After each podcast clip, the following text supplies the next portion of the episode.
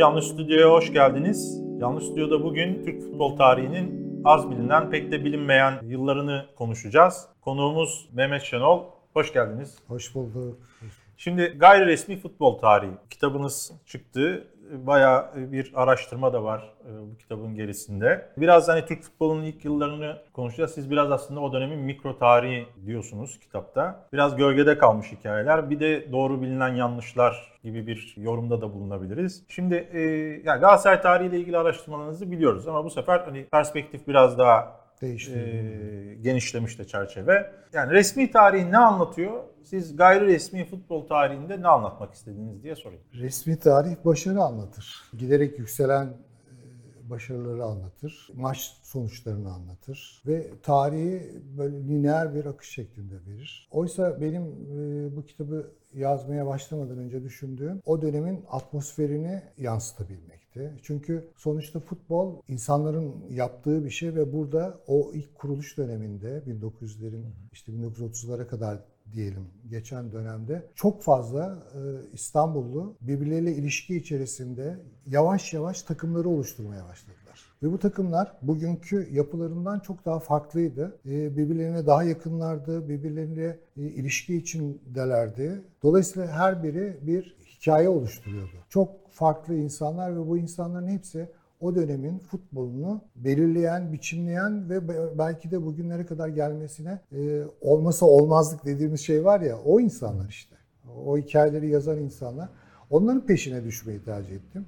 Çok fazla kahraman var, çok fazla anti kahraman var ama yani ben bir, kısmını alabildim. Ee, dediğim gibi resmi tarihin dışında çekişmeleri, polemikleri, arka planda yürüyen geniş bir siyasi platform var. Çok normal çünkü o dönemin atmosferinden futbolun etkilenmemesi. Onları elimden geldiğince aktarmaya çalıştım. Kitap 26 bölümden oluşuyor. Yani birkaçını hani konuşmak gerekirse hani şimdi siyaset futbol ilişkisi her zaman konuşuldu. Özellikle hani kulüplerin iktidarla olan Evet. ilişkileri. Bugün de var o. Ee, bugün de var. Kitaptan da biraz öğreniyoruz ki bu aslında kuruluş yıllarında da bu iş e, biraz böyleymiş. Yani siz o zaman yani kurulduğu yıllar üç büyük kulübünde hani artık meşrutiyetin geçildiği, işte İttihat ve Terakki'nin e, yoğun olarak hani hissedildiği, hatta e, 1908 1912-13'ten sonra tamamen tek hakimi olduğu Birinci Dünya Savaşı'na giden süreçte. Şimdi o dönemde kulüplerle arasında nasıl bir ilişki var? Mesela hani Galatasaray'dan başlayayım. E, kurucular listesinin değişmesinden bahsediyorsunuz. Evet. E, bu nasıl oluyor? Ee, Galatasaray Sultani öğrencilerin kurduğu bir kulüp. Dolayısıyla Sultani'nin o dönemki yapısının e, anlaşılması lazım. O dönem Sultani bir imparatorluk eğitim kurumu. İmparatorluk da sadece e, İstanbul'daki e, ya da Anadolu'daki topraklardan oluşmuyor. Çok geniş bir e, coğrafyaya yayılmış. Özellikle Balkan coğrafyasına yayılmış.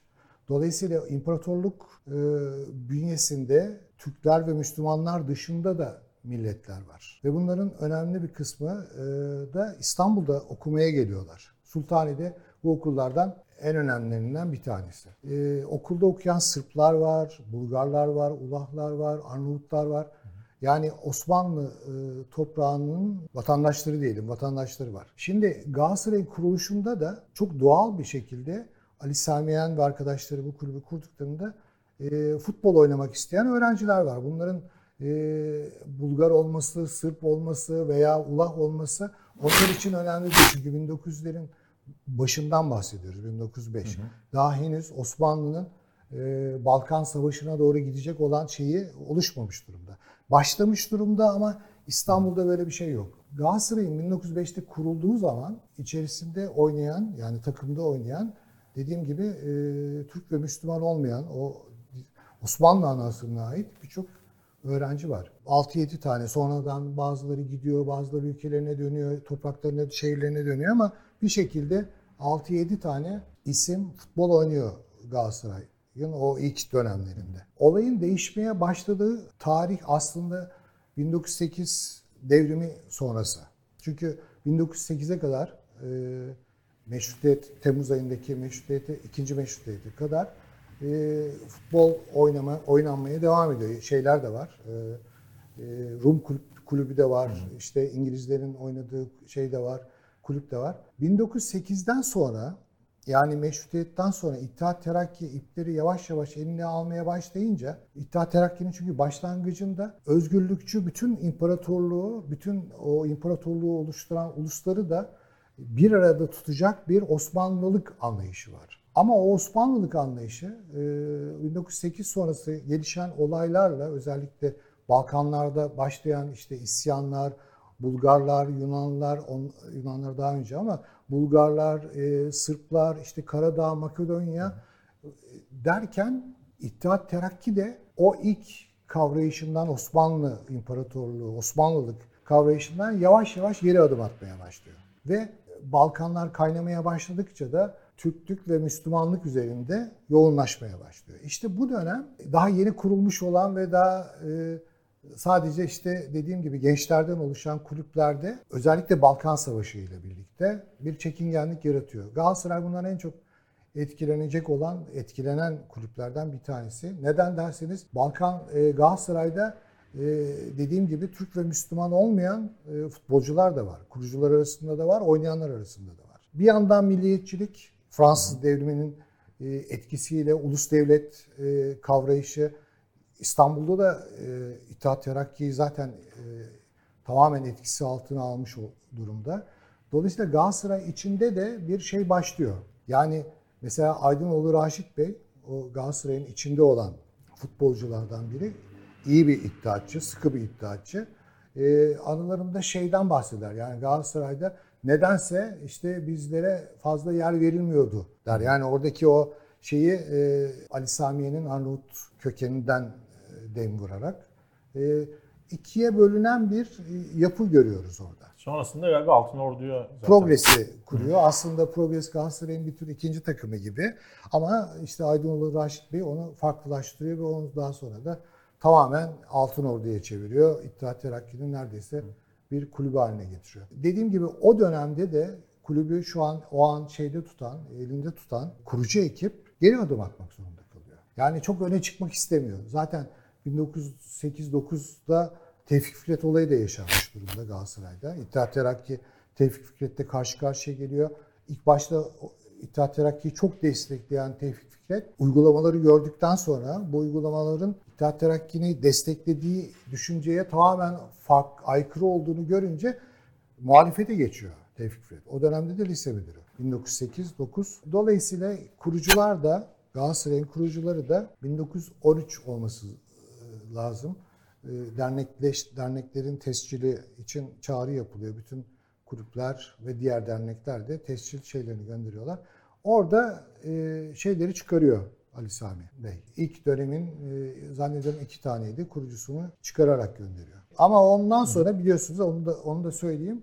Bu şey e, hem kulüpten ayrılanlar listeden çıkarılıyor.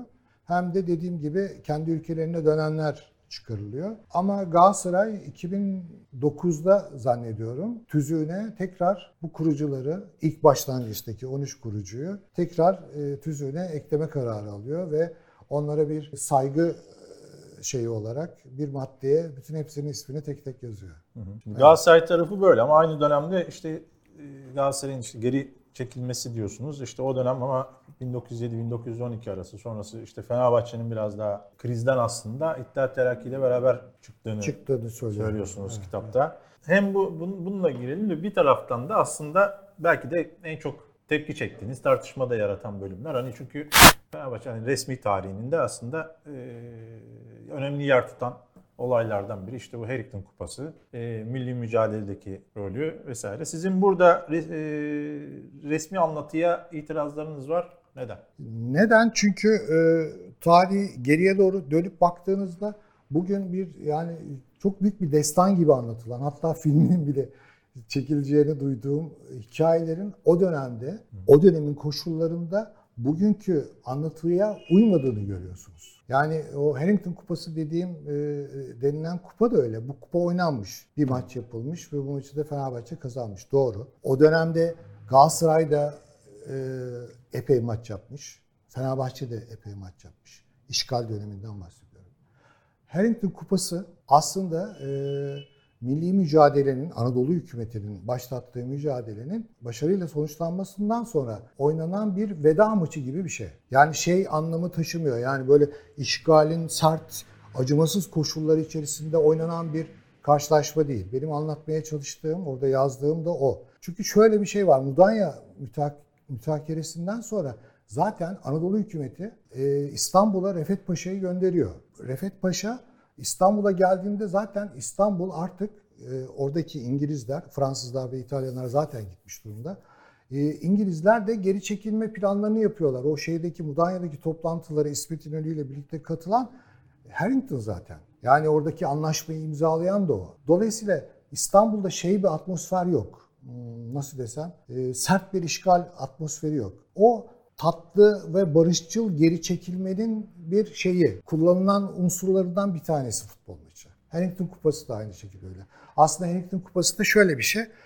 E, İngiliz askerleri, birlikleri arasında kendi aralarında yaptıkları bir turnuva o. Ve o turnuvayı e, bir birlik kazanıyor. O birlikte işte bir tane Türk takımıyla da maç yapalım. İşte herkes gelsin şeyden gitmeden önce bir futbol maçı oynayalım şeyindeler.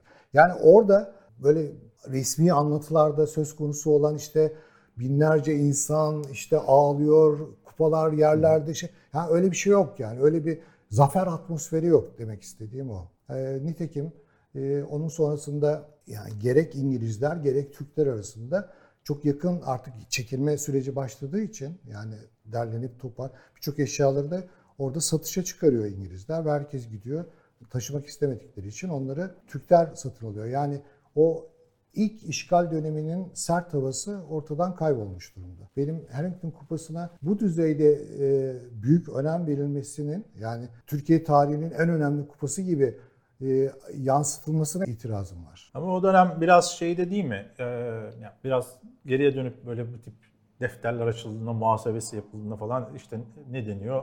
Karşılıklı böyle bir takım belgelerle veya şeylerle yani işte işgal sırasında Fransızlar Galatasaray Lisesi'ne karargah kurmuştu gibi diye e, şeyler çıkıyor. Ondan sonra bu taraftan işte siz şey dediğiniz zaman e, bu Harrington Kupası baktığınızda ama aslında e, şeyin tam e, yani işgal bitmemiş. Atmosfer bir miktar rahat olabilir ama e, yine de hani o yıl içerisinde oynanan pek de aslında çok rahat bir ortamda da oynanmıyor sanki. Çok rahat bir ortamda oynanıyor. Tam Öyle tersi. Mi? Çok rahat bir ortamda oynanıyor. Çünkü işgal aslında fiili olarak sona ermiş. Hatta öyle ki Anadolu hükümeti işgal sırasında İngilizlere yardım ve yataklık yapanların listesini göndermiş. Refet Paşa'nın görevlendirdiği bir ekip var İstanbul'da. Onları tek tek topluyor. Yani öyle bir ikili iktidar durumu bile yok.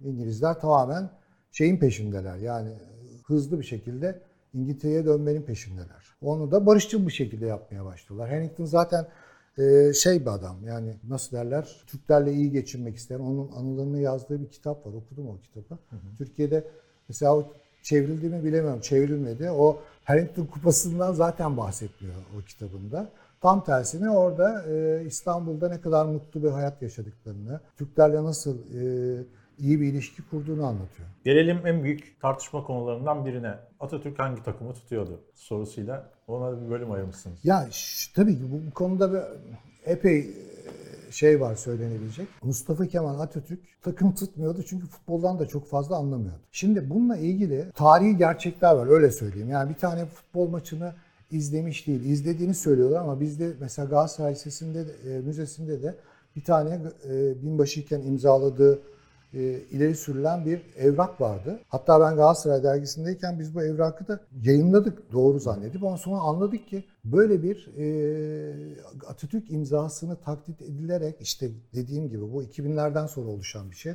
E, Atatürk'ü sahiplenme yarışı var. Beşiktaş'ta sahipleniyor, Fenerbahçe'de, Galatasaray'da sahipleniyor. Buna hiç gerek yok. Atatürk her takıma aslında belli bir mesafede durmuş. Yani o mesafeyi aştığı tek takım var biliyorsunuz Güneş. Güneş'i de zaten bir toplumsal proje olarak görüyor.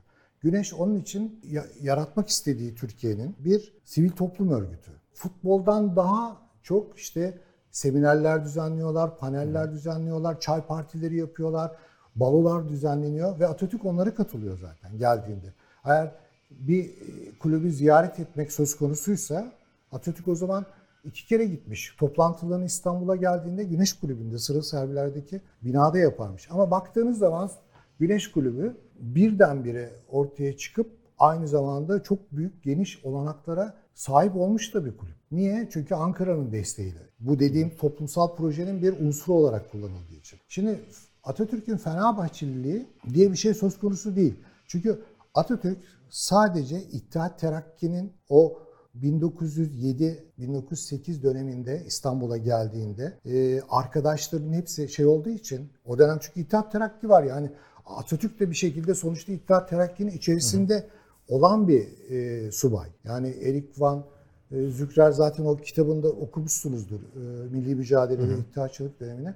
Çok ayrıntılı bir şekilde o şeyi anlatıyor. Orada da içeride de bir iktidar mücadelesi var. İttihatçıların kendi aralarında da bir mücadele var. O dönemdeki arkadaşları, İttihatçı arkadaşlarından bir tanesi Sabri Toprak, e, Fenerbahçe'nin e, başkanı olduğu için o şeye gitmiş. Yani git, e, kulübe gitmiş ve o şeyi atmış. Fenerbahçe imzayı atmış. Fenerbahçe o dönemde yeni kurulmuş bir kulüp.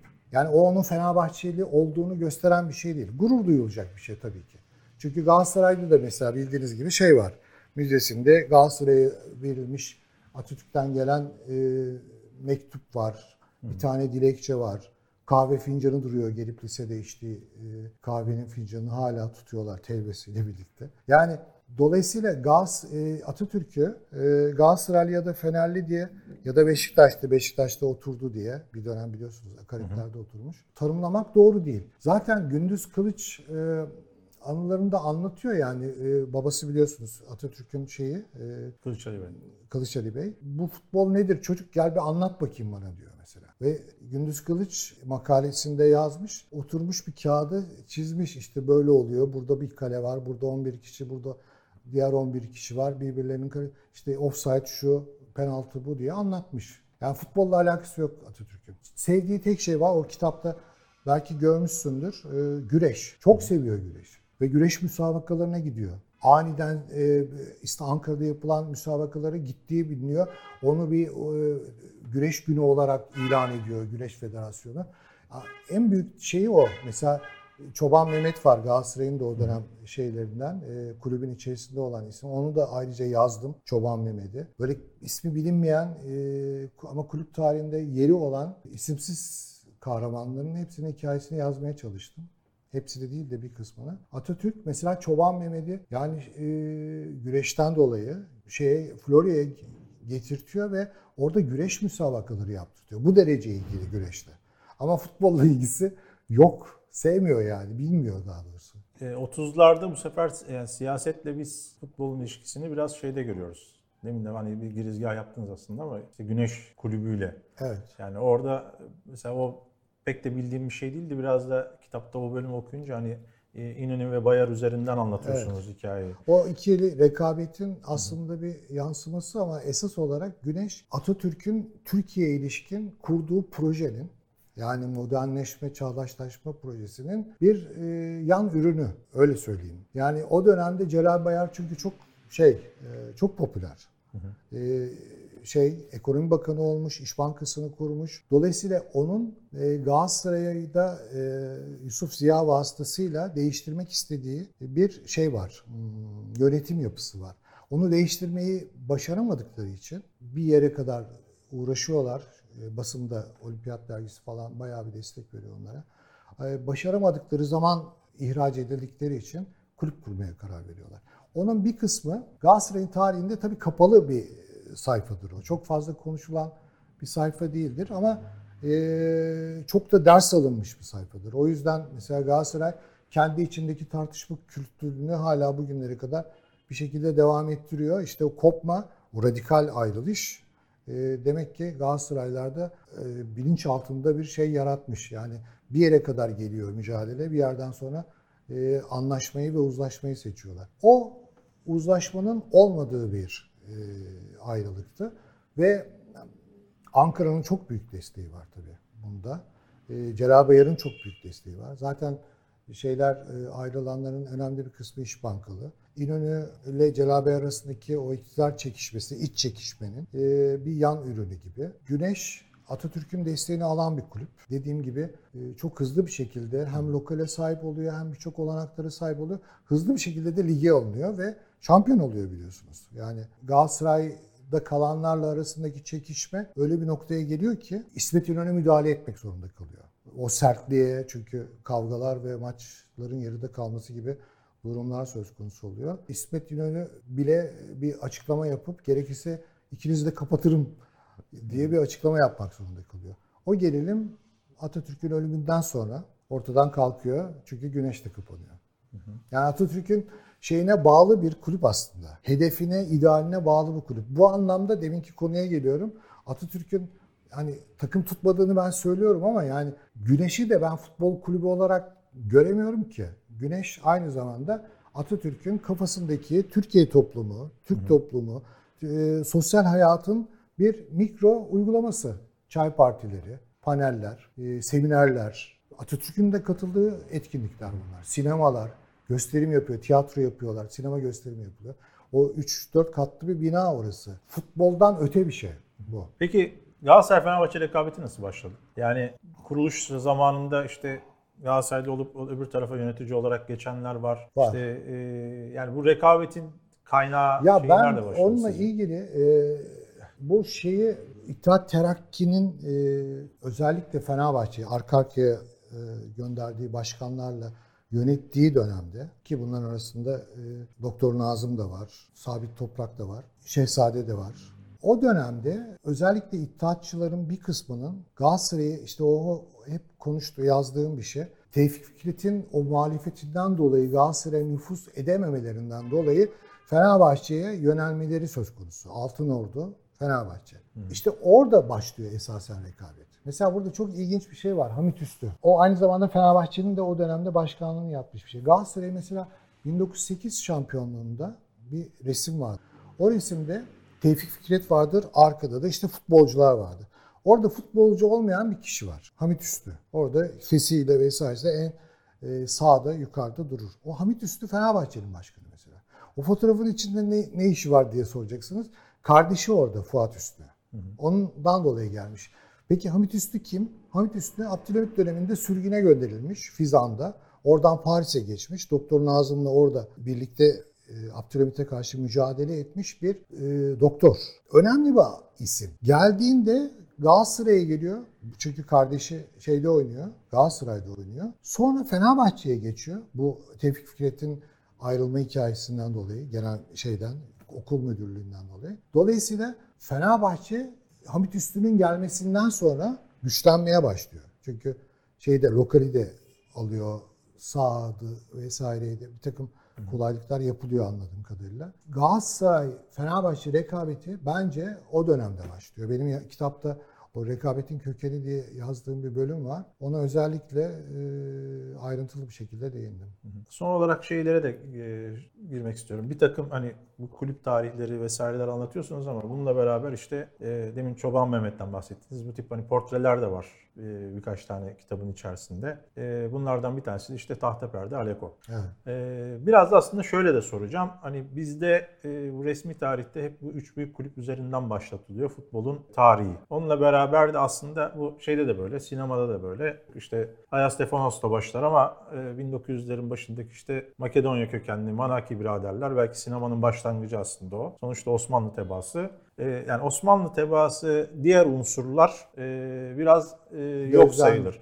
Bu futbolda da böyle? Öyle. Futbolda da öyle. Türkiye'de ya pardon İzmir'de başladılar ve İstanbul'a geldiler. Bu ülkede, bu topraklarda futbolu kuran onlar. İngilizler ve ondan onunla birlikte Rumlar. Onların içerisinde çok fazla isim var. Yani Türkiye'nin İstanbul'un ilk ligini kuranlar zaten İngilizler. La Fontaine var, e, Horace Armitage var. Hı hı. Yani birçok yabancı e, İngiliz kökenli, Rum kökenli ama o dönem Rumların önemli şeyler Osmanlı e, şeyi altında vatandaşı olarak görülüyor vatandaşılar. Oynuyorlar. Türklerin onlarla olan ilişkisinde hiçbir şey yok. Beis yok. Sadece işte bu siyasi gerilim arttıkça futbola yansıyan bir gerilim söz konusu. Mesela Fenerbahçe Galatasaray'ın e, ilk rekabeti Fenerbahçe ile değil, Elpis'te. Çünkü Yunan bağımsızlığı arttıkça oradaki Rumların takımına karşı şeyin Galatasaray'ın Galatasaray'ın Türk oyuncularının duyduğu bir rekabet duygusu var. Galatasaray'ın o dönemki oyuncularından eski boksör, önemli boksör Sabri Mahir'in e, anılarında şey yazıyor. Çıkıp dövecektim diyor mesela. Yani o kendini o kadar hırsla hazırlamış.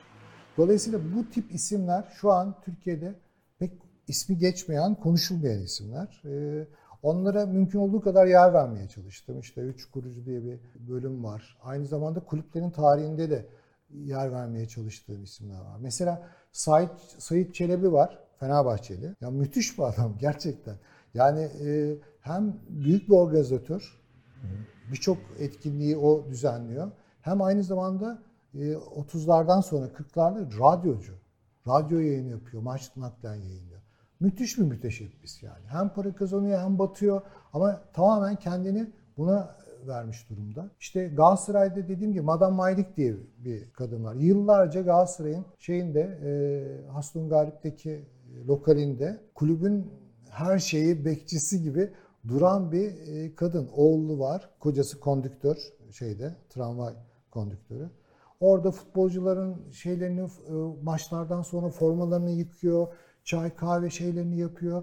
Kulübe bekçilik yapıyor. Kulübün tarihinde bakıyorum anıları okurken herkes bir şekilde Madame Malik'ten bahsediyor. Ben e, Galatasaray Dergisi'nin de yayın yönetmenliğini yaptığım için birçok röportaj yaptım. Şeyde de yaptım. Galatasaray belgeselinde de yaptım. Hı hı. Madame Maylik bir şekilde geçiyordu. Ama şeye bakıyorsunuz, resmi tarihe bakıyorsunuz. Madame Maylik yok. Mehmet Çoban mesela. Ali Sami Stadı kapanırken bir dosya hazırlamıştık. Ali Sami Stadı'nla ilgili. 1938 yılında ilk temel atma töreninin fotoğrafını buldu Adnan amcamız. Adnan Işık. Fotoğrafta kurban kesiliyor. O bugünkü Mecidiyeköy'deki o eski stadın olduğu arazide. Kesen Çoban Mehmet. E, Çoban Mehmet'in birçok başka anısına, e, anılarda birçok şeyine şahit oldum. Çok güçlü, kuvvetli hı hı. Bir güreşçi olduğu için yani Atatürk'te Atatürk'ün de çok sevdiği birisi. Ya yani birçok konuda Çoban Mehmet'i Galatasaray şey olarak kullanıyor. Yani fiziki gücü olarak da kullanmış mesela. Böyle e, böyle hikayeler çok ilgimi çekiyor. Kitapta da bu hikayeleri mümkün olduğu kadar fazla yer vermeye çalıştım. Tahta Perde de Aleko da onlardan bir tanesi. Yani 1905 öncesinde Elpis'te oynayan uzun boylu ne adam ne top geçiren bir defans oyuncusu. Öyle ki yani e, anılarda görüyoruz mesela bizim Galatasaray'ın e, kurucularından Emin Bülent ile tatlı bir çekişmeleri var. Ama bunu kitaplarda böyle sert bir çekişme gibi görülüyor. Aleko olduğu için herhalde. Oysa ki Emin Bülent'le e, tahta perde arasında tatlı bir ilişki var. Yani Emin Bülent işte bugün seni de e, şey yapmaya geldim, yıkmaya geldim dediğinde niye beni yıkacaksın ki gideriz çay içeriz birlikte daha iyi olur diyen bir insan tahta perde. Yani onun şeyini takip ettiğiniz zaman e, futbolu bıraktıktan sonraki yaşam öyküsünü e, takip ettiğiniz zaman Beyoğlu'nda Anadolu Birhanesi'nde şey satan, e, badem satan, elinde Venedik sepetiyle e, müşterilerin peşinde koşan yaşlı bir adamla karşılaşıyorsunuz. Yani bu hikayeler kitapta var ve e, ben bu hikayeleri yazmayı daha çok seviyorum açıkçası. Ee, benim sorularım bitti. Ek, eklemek istediğiniz bir şey varsa onunla bitirelim. Bir mesajınız, bir şey, eleştirilere cevabınız belki. Yani e, şimdi tek bir tek konuya değinmek istiyorum. Hani eleştirilere cevap anlamında. Bu yani çünkü e, şöyle şeyler var ya işte defter, Osmanlıca bilmiyor, işte Osmanlı, Fenerbahçe düşmanı vesaire bunların hepsini arka arkaya sıralayabilirim. Osmanlıca bilmiyorum ama yani bütün Osmanlıca belgeleri Hı. çeviriyoruz. Arkadaşlarım var Osmanlıca bilen. Arkadaşlarım var. Onlardan rica ediyorum ve çeviriyorlar. O konuda bir sıkıntım yok. Ayrıca birçok belge zaten çevrilmiş durumda. Yani hı hı. De, gerek gazete kupürleri anlamında gerekse Galatasaray Müzesi'ndeki birçok Osmanlıca belge zaten şu an çevrilmiş durumda. Dolayısıyla onlara ulaştığım zaman Türkçesine de ulaşmış oluyorum. Ya benim değinmek istediğim şeydi. Hmm, o konuda bir e, yazı gördüm ben. Yani Atatürk'ün Fenerbahçe'ye imzaladığı e, anı defterinin ne ilişkin? Yani imza atıp, atıp böyle bir şey yazmadım ben. İmzanın olduğunu biliyoruz. Atatürk Sabri Toprak'la birlikte kulübü ziyaret ettiğinde anı defterine e, imzasını atmış. Ama benim yazdığım şuydu. 1932'deki yangında Fenerbahçe'nin lokali yandığında birçok şey yok olmuş yangında. Kulüp daha sonra Fenerbahçe Kulübü bir açıklama yapıyor, basın bildirisi yapıyor da ve e, Atatürk'ün imzasının olduğu anı defterinin yanıp kül olduğunu açıklıyor basına. Benim yazdığım şu, aradan tam 12 yıl geçtikten sonra 1944 yılında bu defter o dönemde Fenerbahçe'de yöneticilik yapan Vatan Gazetesi'nin yayın yönetmeni ya da yazı tam bilemiyorum. Kemal Onan'ın masasında aniden ortaya çıkıyor. Yani bu bir soru işareti olarak koydum. Yani imadan kastettiğim buydu. Yani bunun 12 yıl sonra bu defterin e, çıkmasını yazdım. Defterdeki imzanın yani hiçbir zaman yazı e, imzalanmadığını söylemedim. Tek söyleyebileceğim o. Onun Evet. dışında e, bunun devamı gelecek. Onu söyleyeyim. Bunun ikinci cildi de var. Çünkü çok fazla yazmıştım aslında. Yani bu kitap epey fazlaydı ama editörlerimiz bunun kısaltılması gerektiğini söylediler. Ancak bu kadar kısaltabildik. Kalanını ikinci e, kitaba koyacağız. Şeyi de söyleyelim. Gayri resmi futbol tarihi Mun- Mundi yayınlarından e, çıktı. 530 sayfalık keyifli bir kitap. Mehmet Şenol çok teşekkürler geldiğiniz için. Ben teşekkür ederim. Canlı Stüdyo'nun sonuna geldik. Tekrar görüşmek üzere. İyi günler.